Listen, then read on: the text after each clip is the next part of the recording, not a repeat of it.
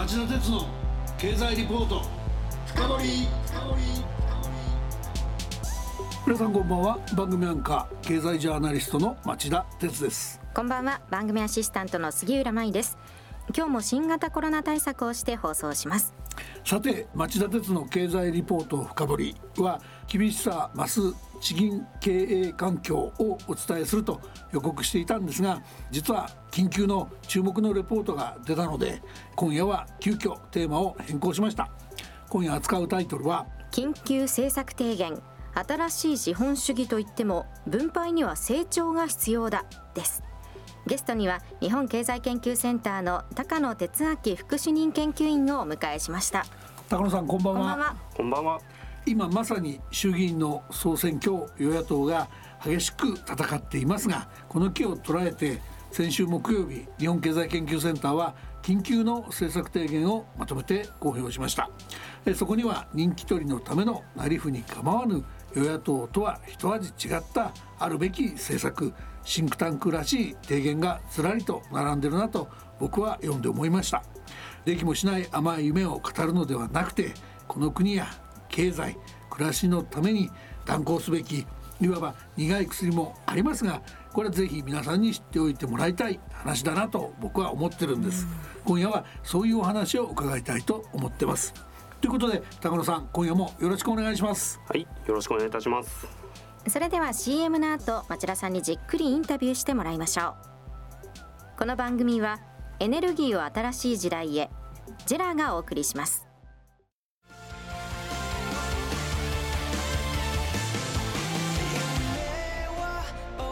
本気で夢を追いかける時新しい一歩を踏み出す時大切なものを守りたい時誰も見たことがないものを作り出す時自分の限界に挑む時絶対できないと思って始める人はいない。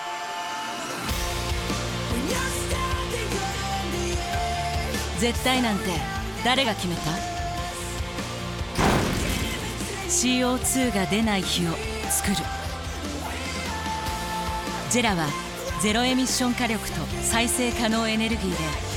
2050年 CO2 排出ゼロに挑戦します。発電の常識を変えてみせる。JERA 町田鉄の経済リポート深掘それではまず高野さんのプロフィールをご紹介します。高野さんは2013年に慶應義塾大学大学院経済学研究科を修了され経済学修士になり同年日本経済研究センター研究本部に就職。翌年研究員に2018年に副主任研究員に就かれました。また2020年にはユニバーシティカレッジロンドンで経済学修士号を取得されています。それでは早速伺いましょう。高野さん本題に入る前にまず日本経済の現状を伺いたいんですけどもコロナ前から成長力は落ちてきていてやらなければいけない政策ってあったんですよね。はい。私ども日本経済研究センターが今年3月に公表した中期経済予測では新型コロナウイルスの感染拡大が収束してもコロナ禍で生じた経済損失を完全に取り戻すことはなく2032年以降は恒常的なマイナス成長に陥る姿を予測しました、うん、コロナ危機は企業の債務増加による将来の投資抑制やコロナ収束後も人々の行動が慎重化する傷跡効果など中長期的な負の影響をもたらすことが予想されます、はい、またサービス産業を中心に雇用面で失業や休業が生じていることはその産業で働いている人のスキルつまり人的資本を毀損し中長期的な成長した押し圧力となります。出生率が低下していることも長い目で見て成長を抑制します、うんまたコロナ危機による負の影響だけでなく日本の中期的な成長を下押しするのが少子高齢化による労働力人口の減少です。2030年代には労働力の減少が毎年0.5%程度 GDP を押し下げます。また高齢化の進展は生産性の向上が難しい医療や介護の需要を増加させ経済全体の生産性の伸び悩みをもたらします。こうした状況を打破するのに必要なのが DX デジタルトランスフォーメーションを加速させていくことです。コロナ禍では給付金の支給の遅れや接触確認アプリの不具合など日本の DX 遅れが浮き彫りになりましたが企業や行政が保有しているデータを有効活用するなど無形資産の活用による生産性の向上が必要です。また DX の進展は結果として脱炭素化も推し進めることになります。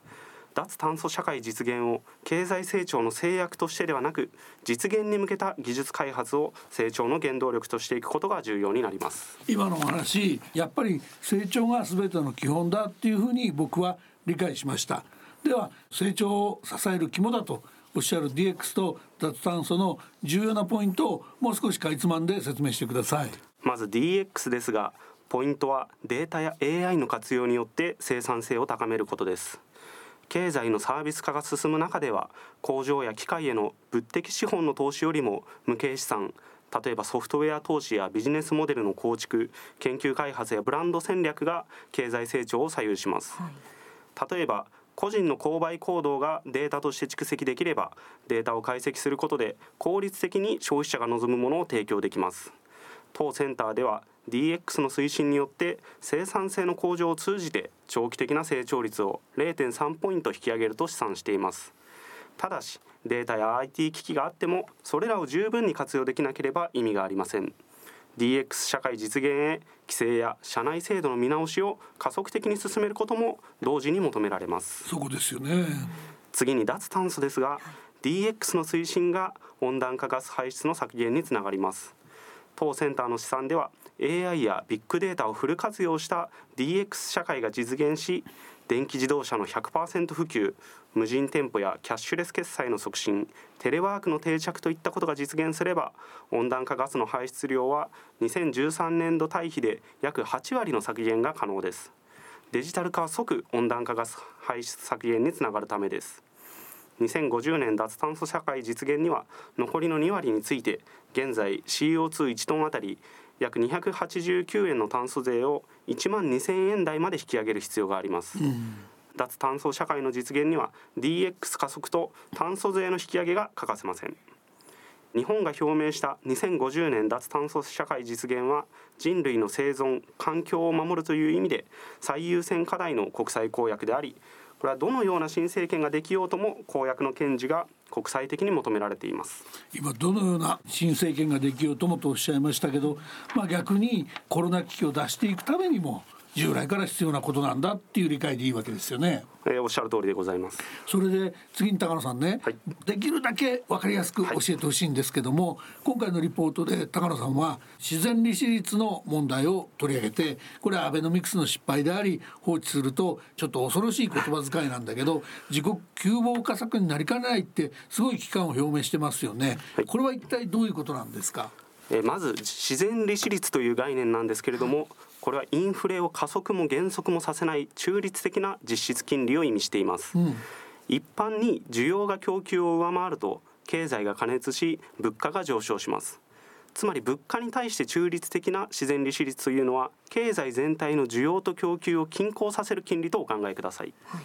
また経済成長率が高い状況では高い金利水準でも旺盛な資金需要があるように自然利子率は経済成長に比例して高まりますつまり成長率が高まると自然利子率も高まるという構図です、うん、ところが日本の自然利子率を推計しますと1990年代後半から低下傾向にありこれアベノミクス下でも低下に歯止めをかけられませんでした、はい、アベノミクスは財政政策や金融政策は一定の成果を上げましたが第3の矢である成長戦略は生産性を改善できなかったという意味で失敗に終わりました。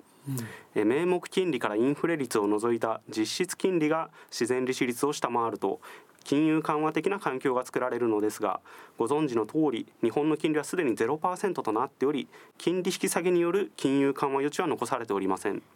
その結果量的質的金融緩和の開始からすでに8年が経ちますがいまだ2%の物価目標を達成できずずるずると金融緩和を続けている状況です。自国窮乏化策の方はどうですか？はい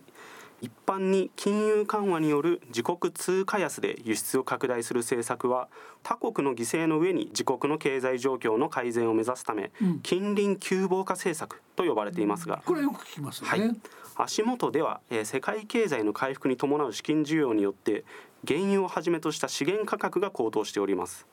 資源価格の高騰に加えて今1ドル114円をつけるなど円安の進行によって近隣急防化どころか輸入製品の価格上昇による、まあ、実質的な購買力の低下による自国急防化が生じています。うん、物価目標の達成に金融政策に過度に依存すると思わぬ弊害が生じている、まあ、一例となっています。なるほど成長戦略によって自然利子率を高めることで物価目標の達成を目指すことが望まれています。円安で輸出伸ばそうと思ったら円安で高いもん買わされてるってことですね。結局そういうことがま、まあ、今起きているということですね。面白いね。それでそこでですよその岸田総理がこれから考えると言ってる新しい資本主義なんですけど、はい高田さんの目から見れば考えるも何も最低限これだけは絶対やんなきゃいけないっていうことがさっきおっしゃったようなことも含めてあるわけですよね。はい、それは何ですか？それでその脱炭素と DX はこれはもうちょっとさっき伺ったから置いといてそれ以外にもそのやらなきゃいけない政策があるとすれば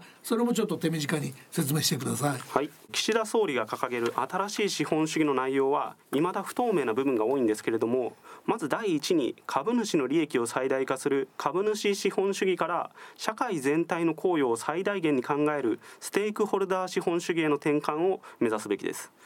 ステークホルダー資本主義には企業の利益だけではなく地球環境問題やコロナウイルス感染などの医療であったり教育などの人的資本投資社会的弱者などへの対応も含まれるべきです、うん、また岸田総理が掲げる新しい資本主義にはグローバルな視点での政策が欠けております幸いにも日本ではワクチン接種が進展し新型コロナウイルスの新規感染者数は減少傾向をたどっていますが新たな変異株の出現を防ぐためにも世界全体でコロナ感染の収束が必要でありグローバルなワクチン接種の促進が不可欠です。ビジネスの枠組みの中で途上国でのワクチン接種を進めていくのは難しいため WHO 世界保健機関や G20 などの場でグローバルなワクチン供給体制の構築について日本が中心となって提案するべきです。本当にコバックスも遅れてますからね。そうですね。また日本国内で DX を推し進めるだけでなく国際的なデータ流通の制度設計も急がれています、すでに EU では一般データ保護規則 GDPR の運用が開始されていますが新たな国際協定のリーダーシップを日本が担うことは日本が DX によって成長を遂げる上で重要な課題となっています。うん、なるほどね。高野さんあの現実今の衆議院選挙の方なんですけど、はい、与野党がいくら給付金を出すんだとか消費税を下げるんだとか有権者に金銭的なメリットを与えようっていう公約がずらりと並べられていて選挙戦がばらまき合戦の様相を呈していると僕は思うんですね。はい、岸田総理も非正規雇用者女性子育て世帯学生をはじめコロナでお困りの皆さんへの経済的支援をすると個人給付金の支払いを公言しているし年内に数十兆円規模の経済対策を策定するほか今後10年間は消費増税をしないと表明してます、はい、度重なる経済対策で積み上がった予備費の収支報告もなくこんなことしてていいんでしょうか？エコノミストとしてどうご覧になってますか？まずコロナ危機によって新たな格差や断絶を生まないためにも、まあ、ある程度の分配政策はやむを得ないというふうに、え考えています、うん、コロナ危機の特徴は経済的なダメージが特定の産業や属性に偏っているという点です。緊急事態宣言下で時短営業やお酒の提供中止を余儀なくされた飲食店の保障であったり雇用維持の観点での財政支出は一定程度の理解を得られると思いますこうした分配的な政策は日本だけでなくバイデン政権下のアメリカでも現在見られています。すいません。高さんそういうのはばらまきって言いませんし言わなくていいと思うんですよね、はい、必要な支援ですからね。ただしばらまきとならないためにも中長期的な財政健全化目標は堅持するべきです、うん、そそうですね政府による財政収支の見通しによるとベースラインケースでは財政の黒字化は目標としている2025年度はおろか試算期間の2030年度内の達成は見通せていません。すでに政府債務が GDP 比で見て世界最高水準にある中でコロナ危機によって一段と積み上がった政府債務をどのように減らしていくかについて議論を始める必要があります。コロナ危機が去っても高齢化に伴う社会保障費の増加は避けられません。総選挙を前に与野党とも消費増税への言及は控えていますが財政収支の黒字化は成長戦略と同時に抜本的な税社会保障改革なしには達成不可能です。また財政支出も費用対効果を明確にしワイズスペンディング賢い支出ですね。これが求められています。ご指摘のように昨年度の補正予算でまだ使われていない部分は我々の手元の試算でも約16兆円ほどあります、うん。先ほどから成長の実現には DX の加速が欠かせないと申しておりましたが効果的な財政支出には行政の DX 化も進めることで予算の進捗状況やその効果などを逐一開示し国民の理解を得ていくことが重要だと思います。内装では触れない。ってことで立憲民主党をはじめとする野党各党が公約している消費税の税率引き下げも給付金の給付もやりますっていうのは実際には自分たちが政権取ることはないっていう前提で主張しているように僕には聞こえちゃうんですよね、はい、岸田政権も似たようなもので選挙が終われば今年度予算の積み残しを先おっしゃった16兆足すだけじゃなくて来年度予算と合算する15か月予算編成とすることで見せかけだけ経済対策費を大きくするようなその用途苦肉のこともやりかねない気もします。高野さんその辺どうご覧になってますか？ご指摘のように野党の提案している減税やばらまき的な給付政策というのは財政の持続可能性という面を無視した、まあ、無責任な提案と言わざるを得ないと思います。事前の予想では自民党公明党による政権の維持が濃厚ですが、うん、総選挙後も与党はこうした野党に組みしない財政運営が望まれます。岸田総理は公明党が掲げている18歳までの子どもへの一律10万円の給付案に反対しないという姿勢をすでに示していますが、えーコロナ禍で逆に所得を増やしている家計もあることを考えますと所得制限をして本当に必要な家計にのみ配るなどの対応が必要だと思います。そう思いますね総選挙後は財政規模を強調した経済政策が打ち出されることが予想されますがもちろん重要なのは経済対策の規模ではなくその中身です、うん、また雇用調整助成金の特例措置をいつまで続けるのかまた予算の残っている GoTo キャンペーン事業をいつ再開するかなど難しい判断も待ち受けていると思います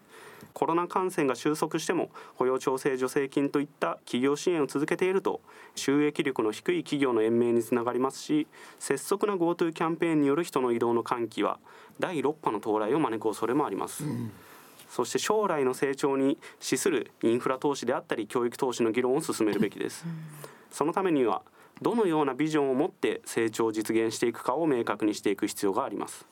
少子高齢化といった人口動態の中で財政再建が道半ばでコロナ危機が起き財政運営は今極めて難しい環境が続いています。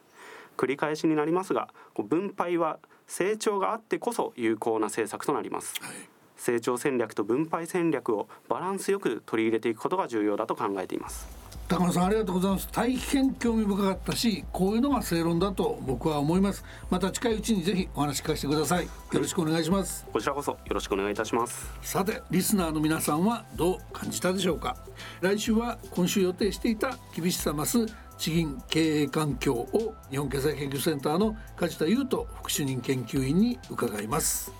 それでは来週も金曜夕方4時からの町田鉄の経済ニュースカウントダウンからスタートする3つの番組でお耳にかかりましょう。それでは皆さんまた来週。この番組はエネルギーを新しい時代へジェラがお送りしました